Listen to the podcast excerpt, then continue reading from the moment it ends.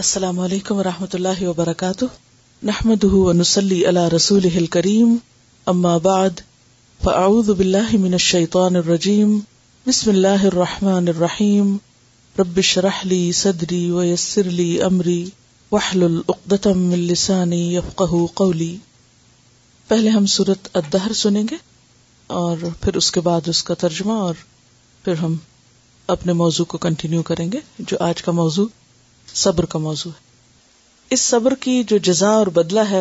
وہ قرآن کے الفاظ میں سنتے ہیں سنیے بسم اللہ الرحمن الرحیم هل اتى على الانسان حين من الدهر لم يكن شيئا مذكورا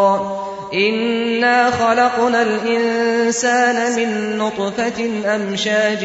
نبتليه فجعلناه سميعا بصيرا إنا هديناه السبيل إما شاكرا وإما كفورا إنا أعتدنا للكافرين سلاسل وأغلالا وسعيرا إن الأبرار يشربون من كأس كان مزاجها كافورا عينا يشرب بها عباد الله يفجرونها تفجيرا يوفون بالنذر ويخافون يوما كان شره مستطيرا ويطعمون الطعام على حبه مسكينا ويتيما وأسيرا إنما نطعمكم لوجه الله لا نريد منكم جزاء ولا شكورا إنا نخاف من ربنا يوما عبوسا قمطريرا فوقاهم الله شر ذلك اليوم ولقاهم نظرة وسرورا وجزاهم بما صبروا جنة وحريرا متكئين فيها على الأرائك لا يرون فيها شمسا ولا زمهريرا ودانية عليهم ظلالها وذللت قطوفها تذليلا ويطاف عليهم بآنية من فضة وأكواب كانت قواريرا قوارير من فضة قدروها تقديرا ويسقون فيها كأسا كان مزاجها زنجبيلا عينا فيها تسمى سلسبيلا ويطوف عليهم ولدان مخلدون إذا رأيتهم حسبتهم لؤلؤا منثورا وإذا رأيت ثم رأيت نعيما وملكا كبيرا عاليهم ثياب سندس خضر واستبرق وحلوا أساور من فضة وسقاهم ربهم شرابا طهورا إن هذا كان لكم جزاء وكان سعيكم مشكورا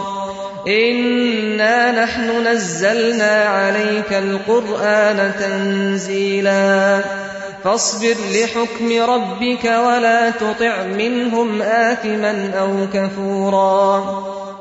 واذكر اسم ربك بكرة وأصيلا ومن الليل فاسجد له وسبحه ليلا طويلا ان هؤلاء يحبون العاجلة ويدرون وراءهم يوما ثقيلا نحن خلقناهم وشددنا أسرهم وإذا شئنا بدلنا أمثالهم تبديلا إن هذه تذكره فمن شاء اتخذ إلى ربه سبيلا وما تشاءون إلا أن يشاء الله إن الله كان عليما حكيما يدخل من يشاء في رحمته والظالمين أعد لهم عذابا أليما شروع کرتی ہوں اللہ کے نام سے جو بے انتہا مہربان نہایت رحم فرمانے والا ہے کیا انسان پر لامت ناہی زمانے کا ایک وقت ایسا بھی گزرا ہے جب وہ کوئی قابل ذکر چیز نہ تھا یعنی طویل عرصے تک انسان ایسے حال میں رہا ہے کہ جب کوئی اس کو پہچانتا بھی نہ تھا ہم نے انسان کو ایک مخلوط نطفے سے پیدا کیا تاکہ اس کا امتحان لے تو گویا ہم سب اس دنیا میں ایک امتحان کے لیے ہیں اور اس غرض کے لیے ہم نے اسے سننے اور دیکھنے والا بنایا یعنی عقل اور سمجھ عطا کی ہم نے اسے راستہ دکھا دیا اللہ نے بندوں کی ہدایت کا انتظام کر دیا اب بندوں پر ہے خواہ شکر کرنے والا بنے یا کفر یعنی نا شکری کرنے والا بنے یعنی چاہے تو اب اللہ کی دی ہوئی نعمتوں پر شکر ادا کرے یا پھر چھوٹی چھوٹی تکلیفوں پر بے صبری کر کے نہ شکرا پن کرے کفر کرنے والوں کو ہم نے زنجیریں اور توق اور بھڑکتی ہوئی آگ مہیا کر رکھی ہے نیک لوگ جنت میں شراب کے ایسے ساگر پیئیں گے جن میں آب کافور کی آمیزش ہوگی یہ ایک بہتا چشمہ ہوگا جس کے پانی کے ساتھ اللہ کے بندے شراب پیئیں گے اور جہاں چاہیں گے بسہولت اس کی شاخیں نکال لیں گے یہ وہ لوگ ہوں گے جو دنیا میں نظر پوری کرتے ہیں یعنی اللہ سے کیے ہوئے وعدے وفا کرتے ہیں اس دن سے ڈرتے ہیں جس کی آفت ہر طرف پھیلی ہوئی ہوگی اور اللہ کی محبت میں مسکین اور یتیم اور قیدی کو کھانا کھلاتے ہیں اور ان سے کہتے ہیں کہ ہم تمہیں صرف اللہ کے لیے کھلا رہے ہیں ہم تم سے نہ کوئی بدلہ چاہتے ہیں نہ شکریہ ہمیں تو اپنے رب سے اس دن کے عذاب کا خوف لاحق ہے جو سخت مصیبت کا انتہائی طویل دن ہوگا بس اللہ انہیں اس دن کے شر سے بچا لے گا اور انہیں تازگی اور سرور بخشے گا یعنی ہر طرف سے خوشیاں ہی خوشیاں ہوں گی اور ان کے صبر کے بدلے میں انہیں جنت اور ریشمی لباس عطا کرے گا وہاں وہ اونچی مسندوں پر تکیے لگائے بیٹھے ہوں گے نہ انہیں دھوپ کی گرمی ستائے گی نہ جاڑے کی ٹھنڈک جنت کی چھاؤں ان پر جھکی ہوئی سایہ کر رہی ہوگی اور اس کے پھل ہر وقت ان کے بس میں ہوں گے کہ جس طرح چاہیں انہیں توڑ لیں ان کے آگے چاندی کے برتن اور شیشے کے پیالے گردش کرائے جا رہے ہوں گے شیشے بھی وہ جو چاندی کی قسم کے ہوں گے اور ان کو منتظمین جنت نے ٹھیک اندازے کے کے مطابق بھرا ہوگا ان کو وہاں ایسی شراب جام پلائے جائیں گے جس میں سونٹ کی آمیزش ہوگی یہ جنت کا ایک چشمہ ہوگا جسے سلسبیل کہا جاتا ہے ان کی خدمت کے لیے ایسے لڑکے دوڑتے پھر رہے ہوں گے جو ہمیشہ لڑکے ہی رہیں گے تم انہیں دیکھو تو سمجھو کہ موتی ہیں جو بکھیر دیے گئے ہیں وہاں جدھر بھی تم نگاہ ڈالو گے نیمتے ہی نیمتے اور ایک بڑی سلطنت کا سر و سامان تمہیں نظر آئے گا ان کے اوپر باریک ریشم کے سبز لباس اور اتلس و دیبا کے کپڑے ہوں گے ان کو چاندی کے کنگن پہنائے جائیں گے اور ان کا رب ان کو نہایت پاکیزہ شراب پلائے گا یہ ہے تمہاری جزا اور تمہاری کوشش قابل قدر ٹھہری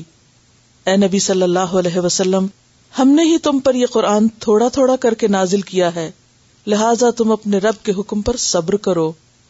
اور ان میں سے کسی بد عمل یا منکر حق کی بات نہ مانو اپنے رب کا نام صبح شام یاد کرو رات کو بھی اس کے حضور سجدہ ریز ہو اور رات کے طویل اوقات میں اس کی تسبیح کرتے رہو یہ لوگ تو جلدی حاصل ہونے والی چیز دنیا سے محبت رکھتے ہیں اور آگے جو بھاری دن آنے والا ہے اسے نظر انداز کر دیتے ہیں ہم نے ہی ان کو پیدا کیا ہے اور ان کے جوڑ بند مضبوط کیے ہیں اور ہم جب چاہیں ان کی شکلوں کو بدل کے رکھ دیں یہ ایک نصیحت ہے اب جس کا جی چاہے اپنے رب کی طرف جانے کا راستہ اختیار کر لے اور تمہارے چاہنے سے کچھ نہیں ہوتا جب تک کہ اللہ نہ چاہے یقیناً اللہ بڑا علیم و حکیم ہے اپنی رحمت میں جس کو چاہتا ہے داخل کر لیتا ہے اور ظالموں کے لیے اس نے دردناک عذاب تیار کر رکھا ہے تو گویا دونوں راستے بالکل واضح ہیں زندگی کا مقصد بھی بتا دیا گیا اور آنے والی مشکلات کا ذکر بھی کر دیا گیا اب ان مشکلات میں یا تو انسان صبر اور برداشت کا راستہ اختیار کرے اور اپنے رویے کو اللہ کے حکم کتابیں رکھے اور یا پھر بے صبری کر کے اللہ کو ناراض کر کے اس دنیا سے جائے اور پھر قیامت کے دن بھی اللہ کی ناراضگی کا سامنا کرے چوائس ہم پر ہے کہ ہم اپنے لیے کیا چاہتے ہیں بات ہو رہی تھی صبر کی اور اس میں ہم نے مختلف احادیث کا مطالعہ کیا اور ہم نے یہ بھی طے کیا کہ انشاءاللہ ہم نبی صلی اللہ علیہ وسلم کی زندگی کے مختلف ادوار اور آپ کو پیش آنے والی مختلف طرح کی تکالیف کو اپنے سامنے رکھیں گے کہ ان پر آپ نے کس کس طرح صبر کیا اور پھر یہ کہ صحابہ کرام کا صبر بھی کیسا تھا اس سے پہلے کہ میں اپنی یہ گفتگو شروع کروں میں آپ کے ساتھ پھر صبر کمانا اور مفہوم دہرانا چاہتی ہوں صبر کا لفظی معنی ہے بہادری کرنا یعنی صبر وہی کر سکتا ہے جو بہادر ہو جو مشکلات کو فیس کرنا جانتا ہو صبر کیا ہے اپنے آپ کو روک لینا مصیبت کی شکایت نہ کرنا تکلیف کی شکایت نہ کرنا یہ بھی صبر ہوتا ہے اور جذبات کی بجائے عقل سے کام لینا جوش کی بجائے ہوش سے کام لینا اور کسی پسندیدہ یا ناپسندیدہ چیز سے اللہ کی خاطر رک جانا برداشت اور استقامت کا نام ہے اور پھر صبر کب شروع ہوتا ہے صدمے کے آغاز میں عند صدمت الاولى اور صرف آغاز میں ہی نہیں بلکہ اس پر اس طرح برقرار رہنا کہ زندگی کے اختتام تک صبر کے دامن ہاتھ سے نہ چھوٹے صبر صرف کسی وقتی طور پر کسی خاص موقع پر ہی اپنے آپ کو کنٹرول کرنے کا نام نہیں بلکہ کنٹرول کرتے رہنے کا نام ہے تو بات یہ ہے کہ صبر کیا جاتا ہے مشکلات میں ناپسندیدہ حالات میں اپنی مرضی اور نفس کے خلاف چیزوں میں مشکلات کتنی قسم کی ہوتی ہیں مصیبت کس کو کہتے ہیں حضرت عمر رضی اللہ تعالی انہوں نے مصیبت کی ایک تعریف کی ہے کہ مصیبت کیا ہے عمر کہتے ہیں کل شعی ان یوسیب المنا یکرہ فہو مصیبت کل شعی ان ہر چیز یوسیب المن جو مومن کو پہنچتی ہے یا مومن کو پیش آتی ہے یا ہو جسے وہ ناپسند کرتا ہے جو اس کو اچھی نہیں لگتی فہو مصیبت ان وہ مصیبت ہوتی کتنی جامع اور مختصر بات ہے کلو شعی ان مصیبت کس چیز کا نام ہے کلو شعی ہر وہ چیز جو مومن کو پیش آتی ہے مومن کو پہنچتی ہے اور وہ اس کو اچھی نہیں لگتی اس کو پسند نہیں آتی وہی مصیبت ہوتی تو پھر میں یار کیا ٹھہرا کوئی بھی چیز جو اچھی نہ لگے جو ہماری مرضی کے خلاف ہو جو ہم ناپسند کرتے ہوں وہ مصیبت ہے اور ہر ناپسندیدہ چیز ہر ناخوشگوار اچھی نہ لگنے والی چیز کے جواب میں اچھا رہنا اچھا معاملہ کرنا اور نیگیٹو ریئیکشن منفی رویے سے بچنا اسی کا نام پھر صبر ہے اب جب آپ اس دنیا میں ہیں تو یہ تو ہو نہیں سکتا کہ ہر چیز آپ کی مرضی کے مطابق ہو جائے کیوں کیوں نہیں ہو سکتا اس لیے کہ اس دنیا میں صرف آپ نہیں رہتے آپ کے علاوہ بہت سی اور مخلوق ہے جس زمین پہ بستی کبھی آپ باہر نکلے تو غور کریں ایک ہی ایٹ اے گلاس ایک نظر میں آپ کو بے شمار چیزیں زمین پر اپنے علاوہ دکھائی دیں گی جیسے ہمارا حق ہے اس زمین پر اسی طرح ان سب کا حق بھی ہے اور اگر سب کو چھوڑ کر صرف انسانوں کو ہی لے لیں جن کے ساتھ ہمارا عام طور پر زیادہ واسطہ رہتا ہے تو پھر انسان تو باقی چیزوں سے کچھ آگے بڑھ کر مزید اپنی مرضی کا مالک بھی ہے باقی چیزیں جو زمین پر رہتی ہیں ان میں سے بہت کم کے پاس کچھ مرضی جانوروں کے پاس بھی محدود مرضی درختوں کے پاس تو نہ ہونے کے برابر مرضی اسی طرح باقی پتھر پانی یہ سب چیزیں تو بے زر سی ہیں لیکن ان چیزوں سے بھی انسان کو کسی نہ کسی طرح کوئی نہ کوئی مشکل پیش آتی رہتی ہے مگر ان سب سے بڑھ کر مشکل کس سے پیش آتی ہے انسان سے کیوں اس لیے کہ اس کے پاس چوائس ہے آزادی ہے مرضی ہے اختیار ہے اچھا کرنے کا برا کرنے کا اور ہر ایک اپنی مرضی کا مالک ہے ہم اس کی مرضی کے مالک نہیں ہم ان سب کو بدل نہیں سکتے ہم ان کو اپنا غلام نہیں بنا سکتے ہم ان کو اپنی مرضی کے تابع نہیں کر سکتے تو جب تک لوگ اپنی مرضی کے مالک ہیں مشکلات رہیں گی ناپسندیدہ چیزیں ہوتی رہیں گی پھر حل کیا ہے خود کو بدلنا اپنا ذہن اپنی سوچ اپنے آپ میں تبدیلی یہ بتائیے کہ سب کو بدلنا آسان ہے یا خود کو بدلنا سب کو بدلنا آسان نہیں ہے خود کو بدلنا آسان ہے اگرچہ مشکل ہے مگر سب کو بدلنے کی نسبت سے یا ان کے مقابلے پر آسان ہے تو صبر پھر کس چیز کا نام ہے اپنے آپ کو بدل لینے کا اور کس طرح بدل لینے کا کہ نہ گوار نہ خوشگوار مرضی کے خلاف پیش آنے والی چیزوں کے مقابلے میں مجھے کیا کرنا ہے کیسا رویہ کیسا طریقہ کیسا طرز عمل یہ ایک آرٹ ہے یہ ایک فن ہے یہ ایک ہنر ہے عام طور پر ہم زندگی گزارنے کے لیے بہت سے فن اور ہنر سیکھتے رہتے ہیں لیکن جس ہنر سے ہم واقف نہیں ہوتے وہ خود کو سمجھنے اور خود کو بدلنے کا ہنر ہے اور جو اپنے آپ کو سمجھ جاتا ہے اور اپنے آپ کو کنٹرول کر لیتا ہے خود پر ضبط کر لیتا ہے خود کو سمجھا لیتا ہے سیلف مینجمنٹ جانتا ہے بہت سی قسم کی مینجمنٹ ہوتی ہیں نا لیکن جو سیلف مینجمنٹ جانتا ہے خود کو سمجھتا ہے وہی کامیاب ہوتا ہے اور خود کو کس طرح ڈھالنا ہے خود کو اپنی مرضی کے مطابق بھی نہیں ڈھالنا خود کو ڈھالنا ہے اللہ کی مرضی کے مطابق جب آپ حقیقی معنوں میں اللہ کے بندے ہو جائیں گے تو بہت سی مشکلات ختم ہو جائیں گی جب آپ اپنی مرضی کو اللہ کی مرضی اپنی رضا کو اللہ کی رضا کے تابع کر دیں گے تو کیا ہوگا معاملہ آسان ہو جائے گا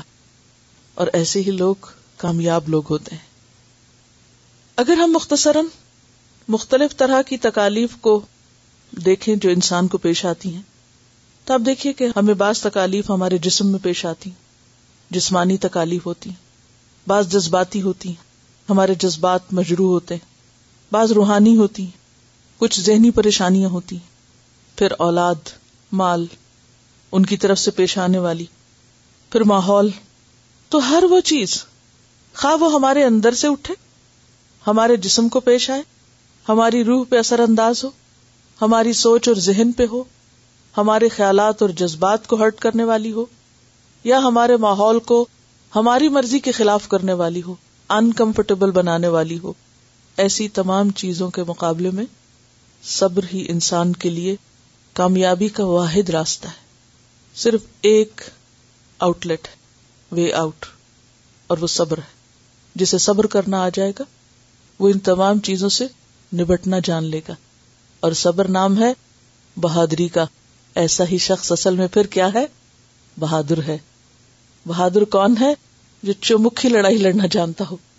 جو ان سب کا مقابلہ کرنے کا طریقہ جانتا ہو کہ ان سب مواقع پر اسے کیا کرنا ہے جس سے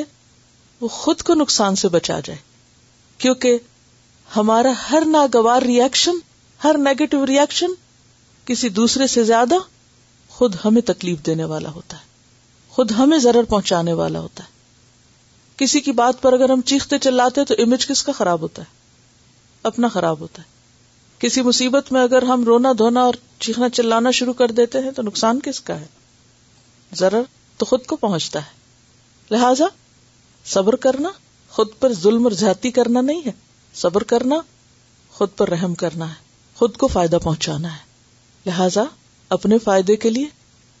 اپنے رب کی خاطر صبر کرنا ہی حل ہے کوئی دوسرا حل نہیں اور پھر آپ دیکھیے کہ اللہ تعالیٰ جس کے درجے بلند کرنا چاہتا ہے جس کو جتنا اونچا لے جانا چاہتا ہے اس کو اتنے ہی چیلنجز میں ڈالتا ہے اس کے لیے اتنی ہی مشکلات سامنے آتی ہیں اسی لیے ہم دیکھتے ہیں کہ سب سے زیادہ تکلیف دنیا میں کس کو پہنچی اللہ کے سب سے پیاروں کو جو سب سے زیادہ محبوب تھے اللہ کے اللہ نے ان کو سب سے زیادہ آزمائش میں ڈالا سب سے زیادہ مشکل میں ڈالا اور وہ کون ہے امبیا حدیث میں آتا ہے ان اشد سی بلا انبیا او فم ملین یلون فم ملین یلون فم ملین یلو سب سے زیادہ لوگوں میں شدید آزمائش شدید تکلیفیں امبیا پر آئیں پھر وہ جو ان سے قریب تھے پھر وہ جو ان سے قریب تھے پھر وہ جو ان سے قریب تھے ہم کیا سمجھتے ہیں جب ہم پر کوئی مشکل آتی ہے کہ شاید اللہ ہم سے ناراض ہو گیا ہے شاید وہ ہمیں پسند نہیں کرتا یا وہ ہم سے محبت نہیں کرتا نہیں جس سے اللہ زیادہ محبت کرتا ہے اس کو زیادہ آزماتا ہے کیوں آزماتا ہے وہ اتنی زیادہ مشکل میں کیوں پڑتا ہے اب دیکھیے کہ سونے کو خالص کرنے کے لیے کیا کیا جاتا ہے تپایا جاتا ہے خوب تپایا جاتا ہے لوہا فولاد کب بنتا ہے ہم؟ جب کیا کیا جاتا ہے گرم کیا جاتا ہے تو کسی بھی انسان کو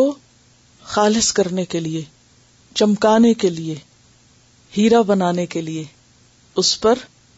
زیادہ سے زیادہ مشکلات ڈالی جاتی ہیں تاکہ وہ ہر چیز سے اٹھ کر واقعی اللہ کا پسندیدہ ہو جائے موسا علیہ السلام کو اللہ تعالی نے بہت سی آزمائشوں سے گزارا اور پھر کیا کہا وسطنا تو کلی نفسی تجھے میں نے اپنے کام کا بنا لیا میں نے تجھے گھڑ لیا ہے ہر طرف سے آزما کر خوب خوب ہلا کر چھان پٹک کر اپنا بنا لیا ہے اللہ جس کو اپنا بنانا چاہتا ہے جس سے کوئی کام لینا چاہتا ہے اسے واقعی مشکل میں ڈالتا ہے تاکہ ان مشکلات میں پڑھ کر وہ مضبوط ہو جائے ٹھوک بجا کے دیکھتا ہے کہ واقعی وہ اس کے پیار کے قابل ہے اور اس کی جنت کے اعلی درجات کے قابل ہے جنت بزدلوں کے لیے نہیں ہے جنت بیکار لوگوں کے لیے نہیں ہے جنت مشکلات سے گزرنے والوں کے لیے ہے جنت کا راستہ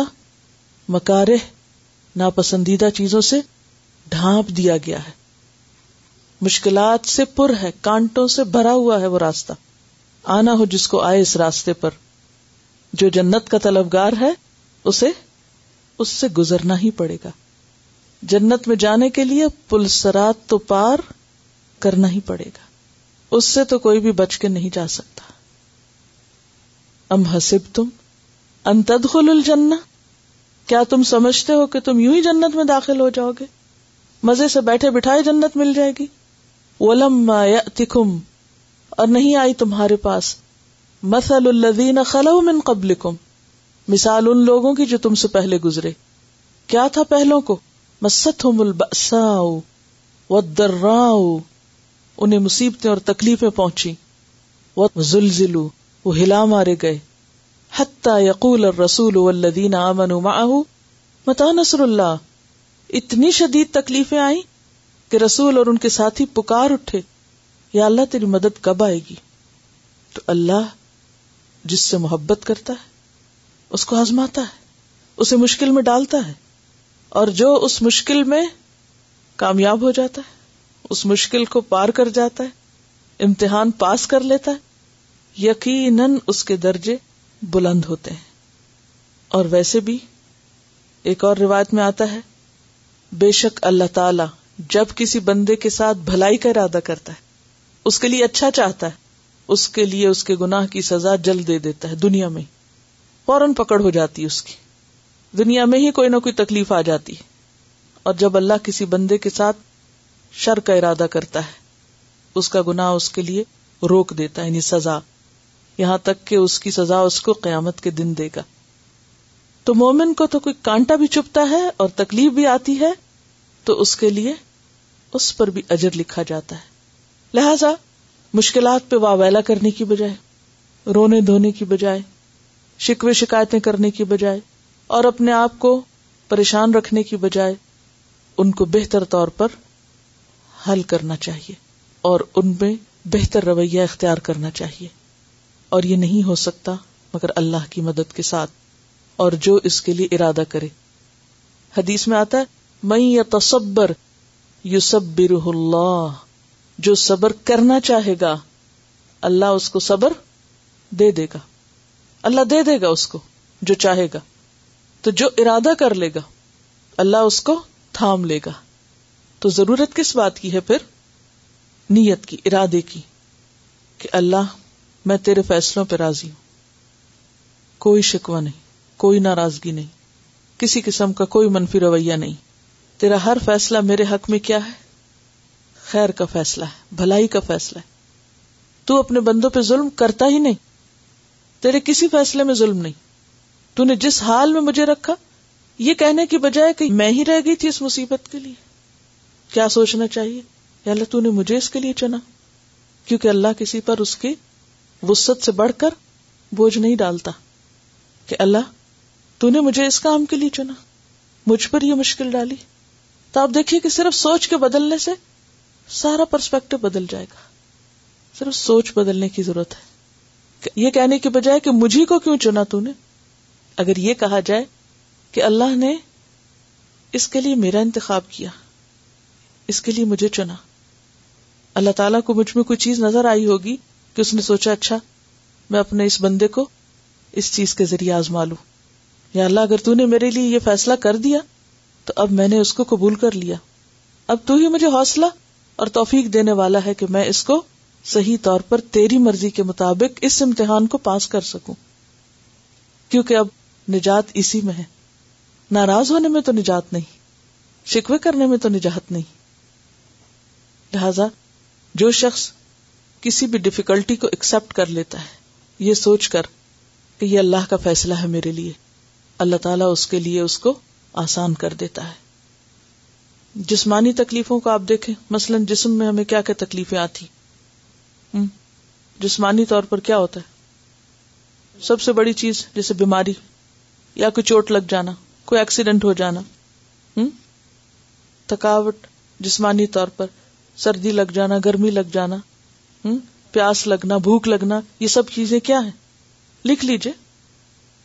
جسمانی طور پر کیا کیا تکلیفیں پیش آتی ان کی لسٹیں بناتے جائیے بے شک اپنے پاس کیونکہ ہم اس کے بعد یہ چیک کریں گے کہ اس موقع پر میں کرتی کیا ہوں جب مجھے تھکاوٹ ہوتی ہے تو میں کیا کرتی ہوں مجھے بھوک لگتی ہے تو میں کیا کرتی ہوں مجھے سردی لگتی ہے تو میرا رویہ کیا ہوتا ہے گرمی لگتی ہے تو میں کیا بولتی ہوں بیمار ہوتی ہوں تو کیا کرتی ہوں جسمانی تکلیفوں پر میرا رویہ کیا ہے کیونکہ ہر وہ چیز جو مومن کو اچھی نہیں لگتی جو اس کی مرضی کے خلاف ہوتی ہے وہ مصیبت ہوتی اور ہر مصیبت پر اچھا رویہ اختیار کرنا یہی صبر ہوتا ہے تو آپ میں سے ہر ایک اپنے آپ کو کہاں کہاں چیک کرے گا جسمانی تکلیفوں میں بیماری بھوک موسم کا اثر تھکاوٹ ٹھیک ہے اس کے بعد آپ دیکھیے کچھ تکلیفیں ہمارے جذبات کو ہرٹ کرتی یعنی ہمارے لیے جذباتی صدمے ہوتے ہیں مثلاً جذباتی صدموں میں کوئی ہمیں غصہ دلاتا ہے کبھی ہم کسی کے رویے سے ہرٹ ہوتے ہیں غمگین ہوتے ہیں اور کیا ہوتا ہے بچوں کی طرف سے کوئی ایسی بات ہوتی ہے جو ہمارے لیے تکلیف اور دکھ کا سبب ہوتی ہے کسی کی موت ہو سکتی ہے کامیابی بھی ہو سکتی کسی کی جو انسان کو حسد میں مبتلا کر دیتی کوئی ناکامی بھی تو یہ سب چیزیں کیا ہیں جذباتی صدمے ہوتے ہیں کوئی ہماری بےزتی کر دیتا ہے بے وجہ ہمیں ڈانٹ ڈپٹ دیتا ہے اور جبکہ ہمارا کوئی اس میں قصور بھی نہیں ہوتا ایسے موقع پر ہمارا رویہ کیا ہوتا ہے ہم کیا کرتے ہیں آئیے دیکھتے ہیں حضرت عائشہ رضی اللہ تعالی عنہا پہ جب الزام لگا تھا تو انہوں نے کیا کیا تھا صبر we were given homework to read about صبر آف اینی صحابہ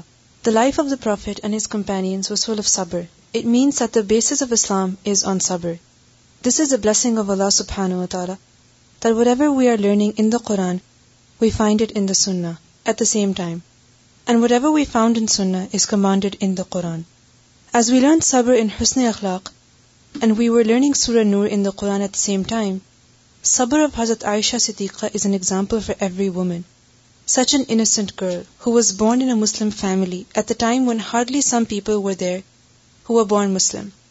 her father sacrificed دافٹ صلی اللہ علیہ وسلم and Islam she herself was a wife of a meaning she had some extraordinary qualities she was accused for the worst thing that any lady be accused for but after ہزرت Maryam she was the only lady whose purity was confirmed by Allah سبحانہ تعالیٰ when she came to know there how people are talking about make it's didn't utter single word against people whose false rumour and she silently waited for the solution from Allah سبحان و تعالیٰ was replied as it is said انابرینڈ there are Noor about it that it is افق and as افقو مبین اللہ is saying great تو حضرت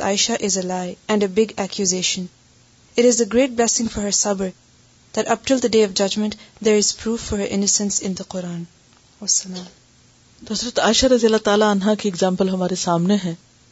کہ جب ان پر ایک الزام لگا تھا اور کسی بھی عورت پر اور پھر عورت بھی وہ عام عورت نہیں تھی تقوی اور ایمان اور اخلاق میں کس اعلی مقام پر تھی اور نبی کی بیوی تھی یعنی جس شخص کا جتنا بڑا مقام ہوتا ہے اس پر الزام اتنی بڑی شکل اختیار کر جاتا ہے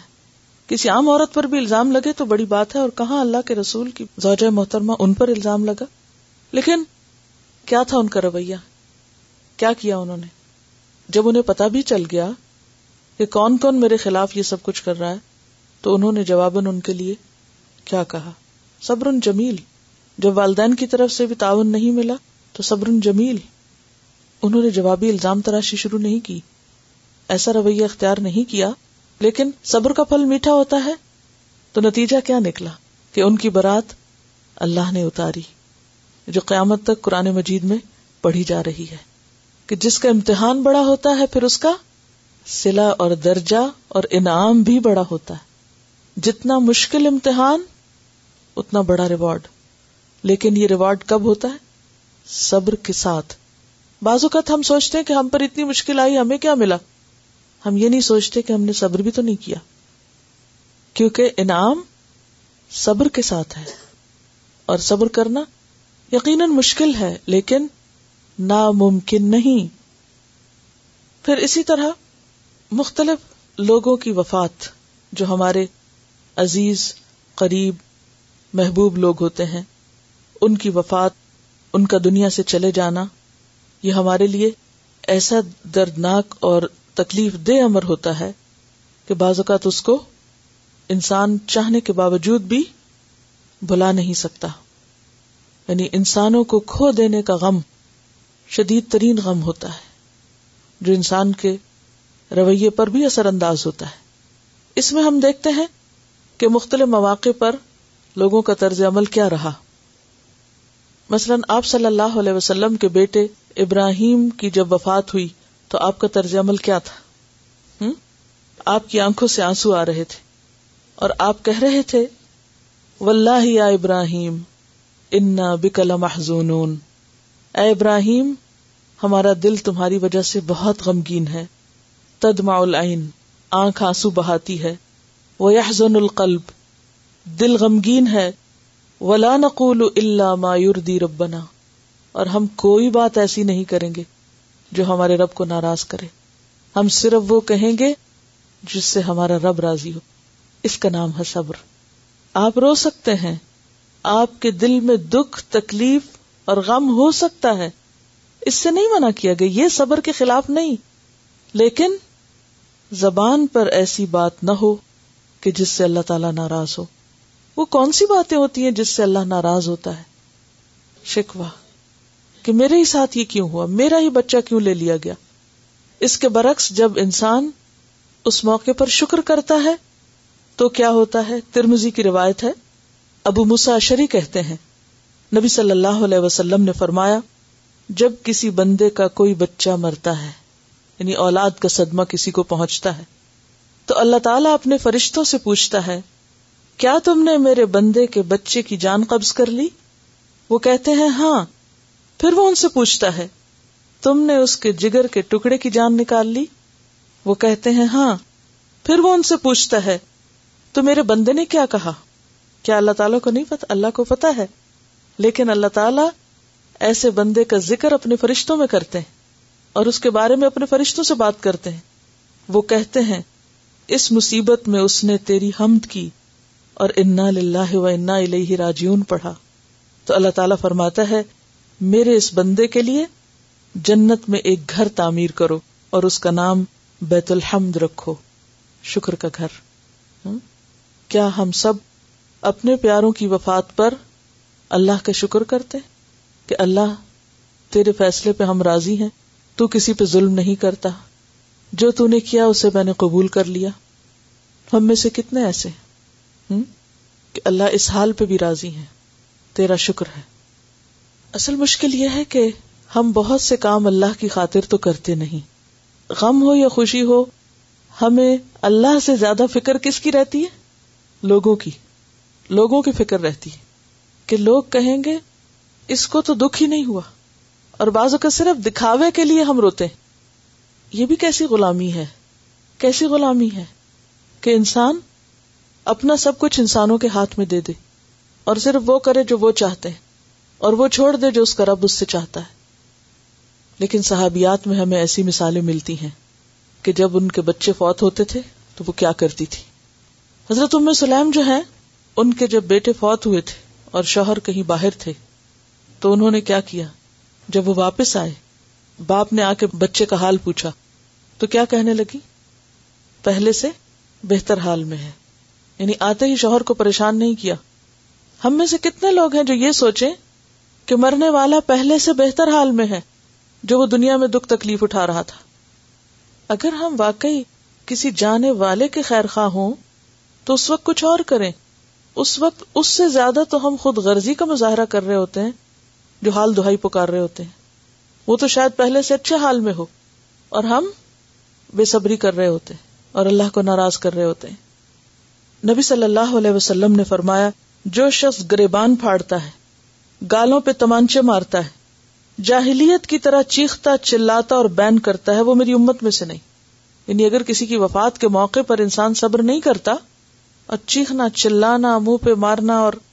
ایسے کام کرنا کہ جو اللہ کو ناراض کرے تو آپ نے اس سے برات کا اظہار کیا ہے حضرت جعفر جب شہید ہوئے ان کی شہادت کی خبر ان کے گھر پہنچی تو عورتیں چیخنے چلانے لگی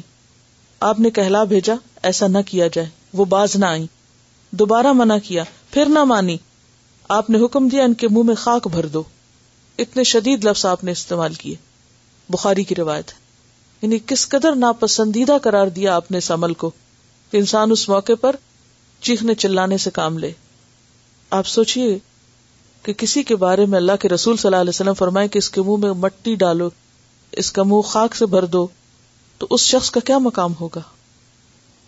لیکن ایسے موقع پر ہم بھول جاتے ہیں ہم جانے والے کا نہیں اپنا سوچتے کس قدر خود غرض ہے کوئی فوت ہو جائے تو ہم کیا کہتے ہیں ہمارا کیا بنے گا تو کس کا غم ہے پھر ان کو ایسا کہنے والے کو کس کا غم ہے جانے والے کا یا اپنا تو بات تو پھر خود غرضی کی ہے نا سیلفشنس ہے ہمارا کیا بنے گا پہلے ہمارا کون بنا رہا تھا اللہ اور اب بھی اللہ باقی ہے لیکن ہم اللہ پر اعتماد اور توکل کم کرتے ہیں اور لوگوں کے اوپر زیادہ بھروسہ ہوتا ہے لہذا پھر صدمہ سہنا بھی مشکل ہوتا ہے پھر آپ دیکھیے کہ آپ کے ایک نواسے کی وفات ہوئی وفات کے قریب آپ کی بیٹی نے آپ کو بلا بھیجا آپ نے کیا جواب دیا ان کو کیا کہلا کے واپس بھیجا فل تصبر ول تحتسب چاہیے کہ اجر کی توقع رکھے صبر کرے اس نے پھر بلا بھیجا پھر آپ صلی اللہ علیہ وسلم تشریف لے گئے اپنے کچھ ساتھیوں کے ساتھ تو اس موقع پر بھی آپ کی آنکھوں میں آنسو تھے لیکن کوئی ایسی بات آپ کی زبان سے نہیں نکلی آپ کے چچا کی وفات جس سال ہوئی ابو طالب کی حضرت خدیجہ کی وفات جس سال ہوئی وہ سال آپ پہ شدید غموں کا سال تھا اس کو عام الحزن قرار دیا گیا لیکن کوئی شکوہ اور شکایت نہیں یہ وہی سال ہے جب طائف کا واقعہ پیش آیا لیکن آپ نے صبر کیا جب جبریل علیہ السلام نے آپ سے آ کر کہا کہ اگر آپ اجازت دیں تو میں ان لوگوں کو دو پہاڑوں کے درمیان پیس ڈالوں آپ کے ساتھ برا کرنے والوں کا لیکن آپ نے کیا جواب دیا شاید ان کی اولاد میں سے کوئی مسلمان ہو جائے پھر کیا ہوا جب آپ واپس لوٹے اس سفر سے تو راستے میں جنہوں نے قرآن سنا وہ مسلمان ہوئے سات جنوں کا واقعہ آتا ہے نصیبین کے مقام پر لیکن آپ کو معلوم ہے کہ اس کے بعد کیا ہوا اس صبر کا اجر کیا ملا سلا کیا ملا میراج نصیب ہوئی یعنی کہاں تائف کی گلیوں میں دونوں طرف سڑک کے گنڈوں کی قطاریں کھڑی تھی جو آپ کو پتھر مار رہے تھے کوئی ایک رحم کرنے والا نہیں تھا کوئی ایک قدر کرنے والا نہیں تھا لیکن ان سب کو معاف کیا اور سب کے لیے اچھی امید رکھی کہ اگر یہ نہیں تو پھر ہو سکتا ہے کہ ان کی اولاد میں سے کوئی مسلمان ہو جائے کس قدر حریص ہیں آپ دوسروں کی ہدایت کے لیے تو وہاں سے آپ دیکھیے اعلی ترین بلندیوں پہ آپ پہنچے اگر دنیا میں کوئی کسی کو ذلیل کرنا چاہتا ہے رسوا کرنا چاہتا ہے اور وہ اپنے رب کی خاطر صبر کرتا ہے تو ہو سکتا ہی نہیں کہ اللہ اس کے درجے نہ بڑھائے من تواد اللہ ہی اللہ جو اللہ کے لیے تواز اختیار کرتا ہے اللہ اس کو بلندی دیتا ہے لیکن شرط کیا ہے شرط ایک ہے اور وہ صبر کہ انسان اللہ پہ چھوڑنے کی بجائے خود معاملات کو اپنے ہاتھ میں لے کے خود جواب دینے کی کوشش نہ کرے پھر اسی طرح ہم دیکھتے ہیں کہ صحابیات بھی حضرت ام خلاد کا ذکر آتا ہے غزوہ بنو قرضہ میں ان کے بیٹے شہید ہو گئے تھے اور نقاب کی حالت میں تھی اور بہت ہی صبر و تحمل کے ساتھ تھی آپ کے پاس آئی تو لوگوں کو بڑی حیرانی ہوئی کہ اس حالت میں بھی یہ خاتون اس طریقے پر ہے تو کہنے لگی بیٹا کھویا ہے حیا نہیں کھوئی پھر اسی طرح حضرت عمر آپ جانتے ہیں نا حضرت عمر کون ہے کون ہے وہ واحد شخص ہیں جو اسلام لانے کے بعد الل اعلان ایک ایک کو جا کے بتاتے ہیں کہ میں مسلمان ہو گیا ہوں سب سے پہلے ابو جہل کے دروازے پہ جاتے ہیں نوک کر کے بتاتے ہیں میں مسلمان ہو گیا ہوں پھر اسی طرح دوسرے لوگوں کے پاس سب مسلمانوں نے سیکریٹلی ہجرت کی صرف حضرت عمر تھے کہ جنہوں نے تلوار لٹکا کے تیروں کو اپنی مٹھی میں لیا اور الل اعلان نکلے مکہ سے اور کہا جس کی بیوی کو بیوہ ہونا ہے اور جن کے بچوں کو یتیم ہونا ہے وہ مجھے اس وادی کے باہر ملے میں جا رہا ہوں ہجرت کر کے یہ ہے عمر اتنے جرت مند اور بہادر لیکن دل میں کتنے نرم ہیں ان کے بھائی شہید ہوئے تھے اور یہ ان کو یاد کر کے بعد میں بھی اتنا دکھی ہوتے تھے کہتے تھے محبت اس سبا اللہ دکر تو کہ جب بھی باد سبا چلتی ہے صبح کی ہوا چلتی ہے میں اس کو یاد کرتا ہوں بھائی کو یاد کرتے ہیں کس قدر بہادر اور کس قدر دلیر انسان ہے رشتوں کی محبت اپنی جگہ لیکن اپنی صلاحیتوں کو پازیٹیولی استعمال کرنا اپنی جگہ ہر چیز کا اپنا مقام ہوتا ہے مومن اندر سے دکھی ہو سکتا ہے غموں سے بھرا ہوا ہو سکتا ہے لیکن یہ غم اس کے کام پہ اس کے مشن پہ اس کے مقصد پر حاوی نہیں ہوتے یہ ہے اصل بہادری انسان غموں کا نوالا نہ بن جائے اپنے آپ کو غم کے حوالے نہ کر دے اس کے آگے ہاتھ پاؤں چھوڑ کے نہ بیٹھ جائے ڈپریشن کا شکار نہ ہو جائے کہ اب تو میں کسی کام کے قابل ہی نہیں کیونکہ میری زندگی میں یہ ایک مسئلہ بہت بڑا آ پڑا ہے نہیں یہ خود کو نقصان دینا ہے صبر بہادری کا نام ہے بریولی اس کو فیس کر کے اپنی زندگی کے ایک ایک دن ایک ایک گھنٹے اور ایک ایک منٹ کو پازیٹیولی استعمال کرنا ہے میں کل اپنے بیٹے کو سمجھا رہی تھی وقت کی قیمت کوئی کام میں نے کہا اس نے تھوڑی دیر کی تو میں نے کہا دیکھو دو منٹ تم نے ضائع کر دیے تمہیں پتا ہے کہ اگر ہم ہر روز کسی کام میں دو منٹ ضائع کرتے ہیں صرف دو منٹ جس کو ہم کہتے ہیں دو منٹ کی تو بات ہے دو منٹ ہی تو تھے کیا ہوا تو تمہیں پتا مہینے کے آخر میں تم نے کتنے منٹ ضائع کیا کہ جی ہاں ہر روز دو منٹ صرف کسی ایک کام میں کیونکہ جب میں اسے اٹھاتی ہوں کہتے ہیں صرف دو منٹ دے دیں اور تو ہم اکثر ایسے کرتے نا دو منٹ اور سو جاتے ہیں دو منٹ اور ہر روز صرف اگر ہم جاگنے میں دو منٹ ضائع کریں صرف دو منٹ تو مہینے کے آخر میں ہم نے زندگی کا پورا ایک گھنٹہ بغیر کسی کام کے ضائع کر دیا اونلی ٹو منٹ اور ہم ہر روز ہر کام میں دو منٹ کوئی بھی کام کرنا دو دو دو منٹ کھلے دل سے خیرات کرتے ہیں یا اس کو دیتے ہیں ضائع کرتے ہیں سخاوت کرتے ہیں اس کی کبھی سوچتے بھی نہیں اور اس طرح زندگی سلپ ہوتی چلی جا رہی ہے ہمارے ہاتھوں سے لمحہ لمحہ ختم ہو رہا ہے اتنی بڑی متا گوا رہے ہیں کہ پوری دنیا دے کے بھی واپس نہیں لے سکتے تو ہم کہاں افورڈ کر سکتے ہیں کہ آج اس کا غم منائے بیٹھ جائیں اور کام چھوڑ دیں اور پھر آج اس چیز کو ایشو بنا لیں اور کام چھوڑ دیں نہیں یہ دن واپس نہیں آئیں گے تو کوئی دن ایسا نہیں ہو سکتا کوئی موقع ایسا نہیں ہو سکتا کہ انسان کو کوئی نہ کوئی ناگوار صورت پیش نہ آئے کبھی اندر سے کبھی باہر سے کبھی دائیں کبھی بائیں یہ تو پیش آتی رہیں گی چیزیں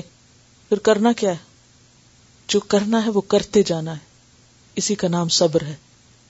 صبر صرف روک لینے کی حد تک ہی نہیں بلکہ ان چیزوں کو کنٹرول کر کے جو ہمیں تکلیف دیتی ہیں ناگوار ہے ناپسندیدہ پسندیدہ ہے اوور کم کر کے ان پر ان سارے بیریئرز کو کراس کر کے جو کرنا ہے وہ کرتے جانا ہے اس گاڑی کو چلاتے جانا ہے چاہے روڈ کیسی بھی ہو اس کا نام صبر ہوتا ہے صبر صرف بستر پہ لگ جانے کا نام نہیں کہ میں رو نہیں رہی بس اب میں لیٹ کے صبر کر رہی ہوں کچھ نہ کر کے بیکار یہ صبر نہیں ہوتا بیکار ہونے کا نام صبر نہیں غم کو اپنے اوپر تاری کر لینے کا نام صبر نہیں تو صبر صرف چپ ہونا نہیں ہے آپ رو سکتے ہیں آپ کسی کو یاد کر سکتے ہیں آپ دکھی ہو سکتے ہیں لیکن اپنا کام نہیں چھوڑ سکتے اسی میں کامیابی ہے بیکاری میں کامیابی نہیں ہے پھر اسی طرح مالی نقصان وہ ہمیں پریشان رکھتے ہیں کبھی کوئی چیز کھو جاتی ہے کبھی کچھ ٹوٹ جاتا ہے کبھی کوئی نئی خریدنے پڑ جاتی کبھی اچانک کوئی ضروریات پیش آ جاتی ہیں ان میں انسان اپنے آپ کو پریشان رکھتا ہے اس سے بھی پریشان ہونے سے مسئلہ حل نہیں ہوتا پھر اسی طرح ماحول کی پریشانیاں ماحول میں کیا ہوتا ہے کبھی سردی ہے کبھی گرمی کبھی شور ہے کبھی ہنگامہ ہے کبھی کوئی اچانک آ جاتا ہے کبھی کسی کا ٹیلی فون آ جاتا ہے وہ ساری چیزیں جن سے آپ بچنا چاہتے ہیں جو آپ کے کام میں آپ کی مرضی میں آپ کے آرام میں خلل ڈالتی ہیں تو پھر کیا ہوتا ہے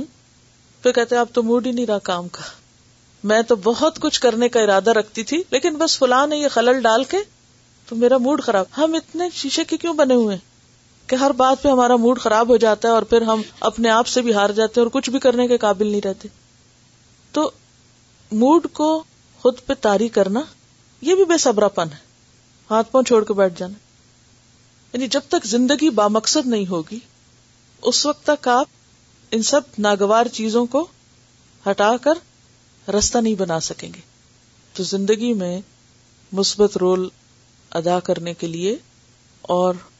لانگ ٹرم اور شارٹ ٹرم چھوٹے اور بڑے گولس کا سامنے ہونا بہت ضروری ہے جن کو آپ اچیو کرتے جائیں اور اس راستے میں آنے والی مشکلات کو ہٹاتے جائیں اس کے بغیر آپ صبر بھی کس لیے کریں گے پھر اسی طرح یہ جو ماحول میں چھوٹی چھوٹی چیزیں ہمیں ڈسٹرب کرتی ہیں ان میں آپ دیکھیے کہ ہر روز گھر میں ہمیں بچوں کی طرف سے دائیں بائیں ہر طرف سے کچھ نہ کچھ ایسا ہوتا ہے کہ جو ہمیں وہ نہیں کرنے دیتا جو ہم کرنا چاہتے ہیں اور پھر ہم کیا کرتے ہیں اس موقع پر یا کیا کرنا چاہیے اس پر کسی کا تجربہ سنیے السلام علیکم may Allah bless you all for this wonderful opportunity of learning حدیث آن لائن الحمد للہ I had many opportunities during the lecture tonight to practise what I was learning first of all I had a problem with the connection so I could not listen to you continuously I tend to get frustrated during such breaks but this time I decided to keep my تصبی in hand and whenever there was a break I started ذکر and did not waste any time then the electricity went off الحمد للہ I remember to سے انا للہ و انا الہ راجعون I use the time to chat with my children when power was restored my kids join me in saying الحمد للہ I also revised with them the حدیث which we learn today about doing صبر and شکر and gaining reward for this patience At last everything was going smoothly, when the phone rang. It was my husband, who is stationed at a non-family post. Instead of being impatient, I thought I could fill up the gaps later on. After all, he would only take a couple of minutes.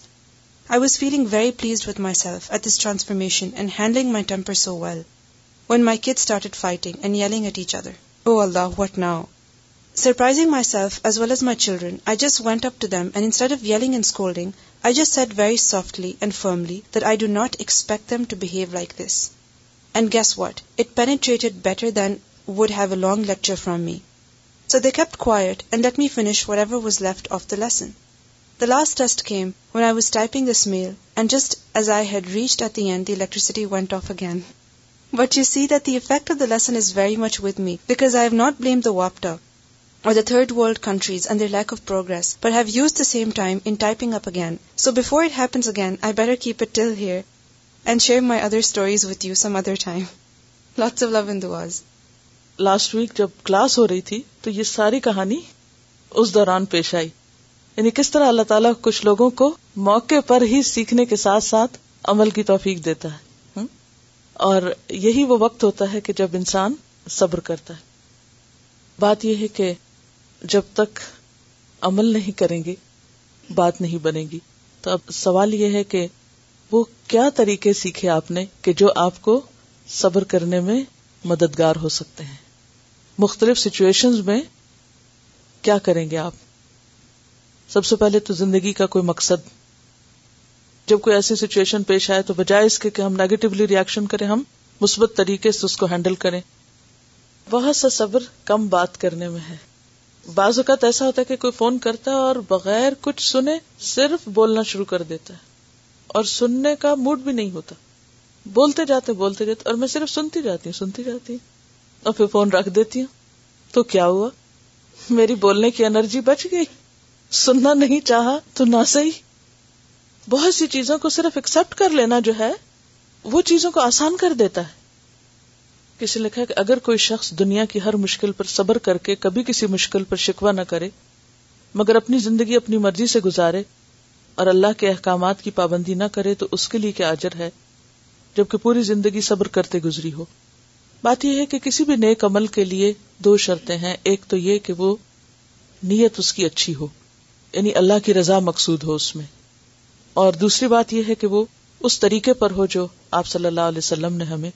دیا ہے آپ صلی اللہ علیہ وسلم نے اپنی ذاتی زندگی میں تو بہت سے مواقع پر صبر کیا بیماری کے موقع پر عزیز و اقارب کی وفات کے موقع پر اور اسی طرح مختلف جذباتی روحانی صدموں پر لیکن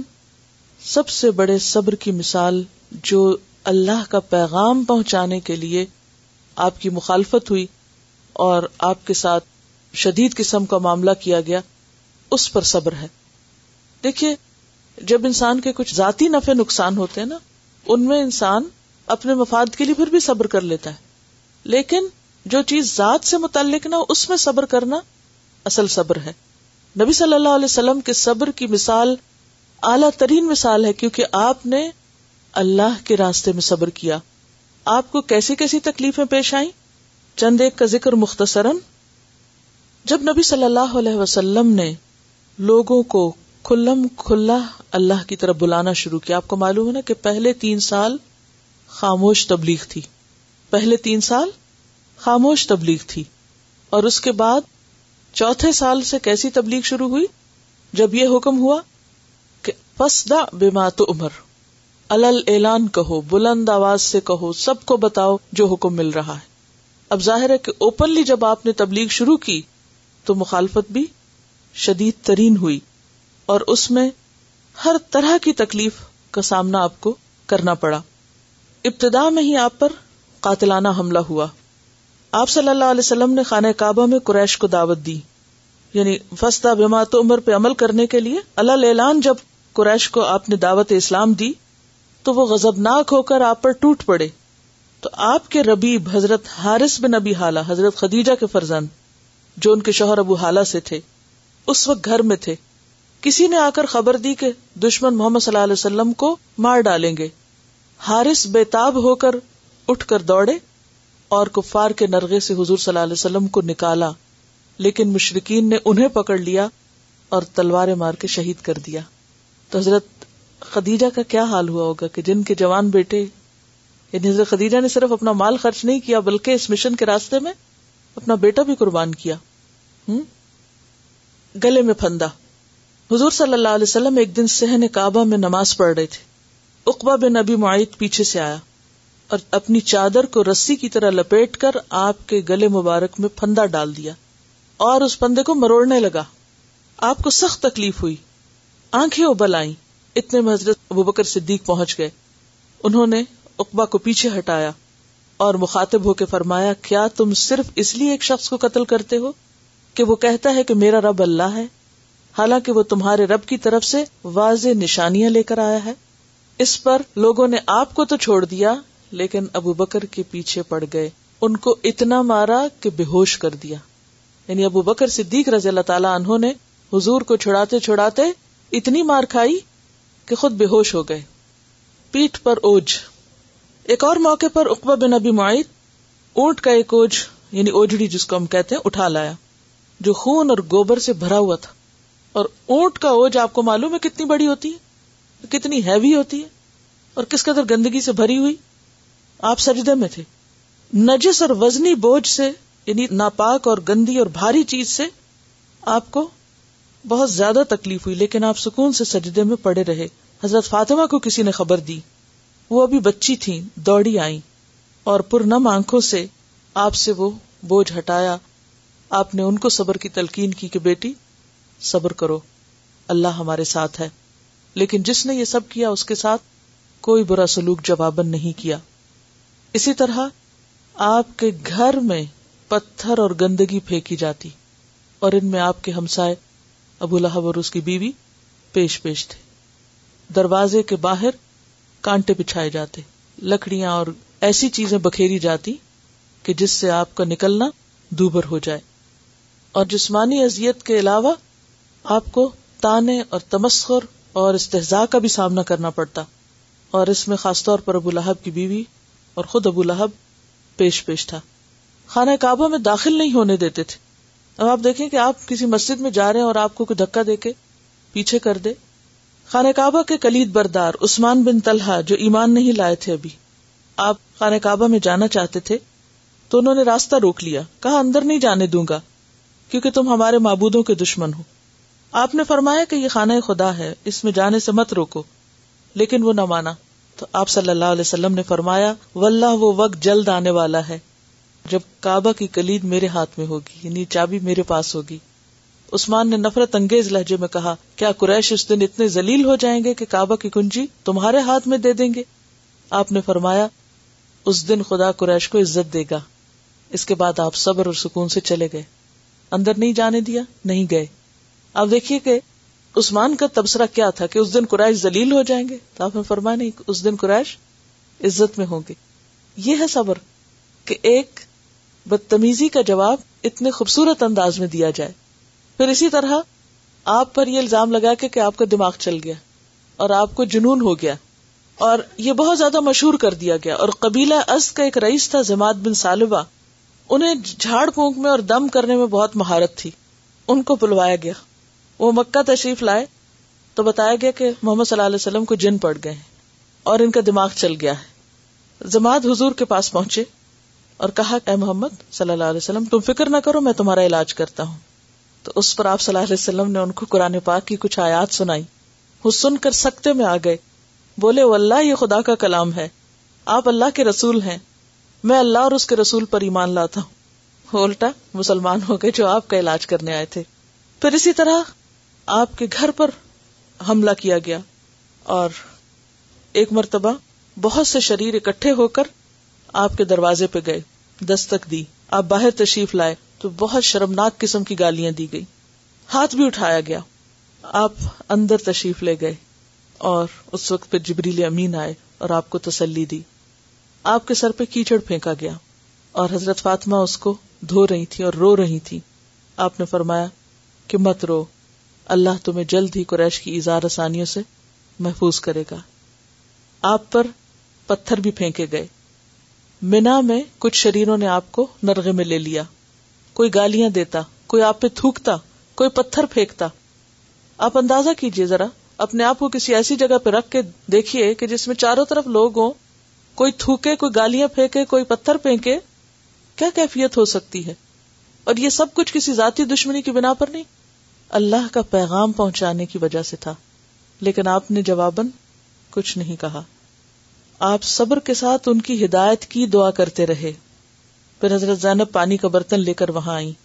آپ کی حالت دیکھ کے رونے لگی فرمایا بیٹی مت رو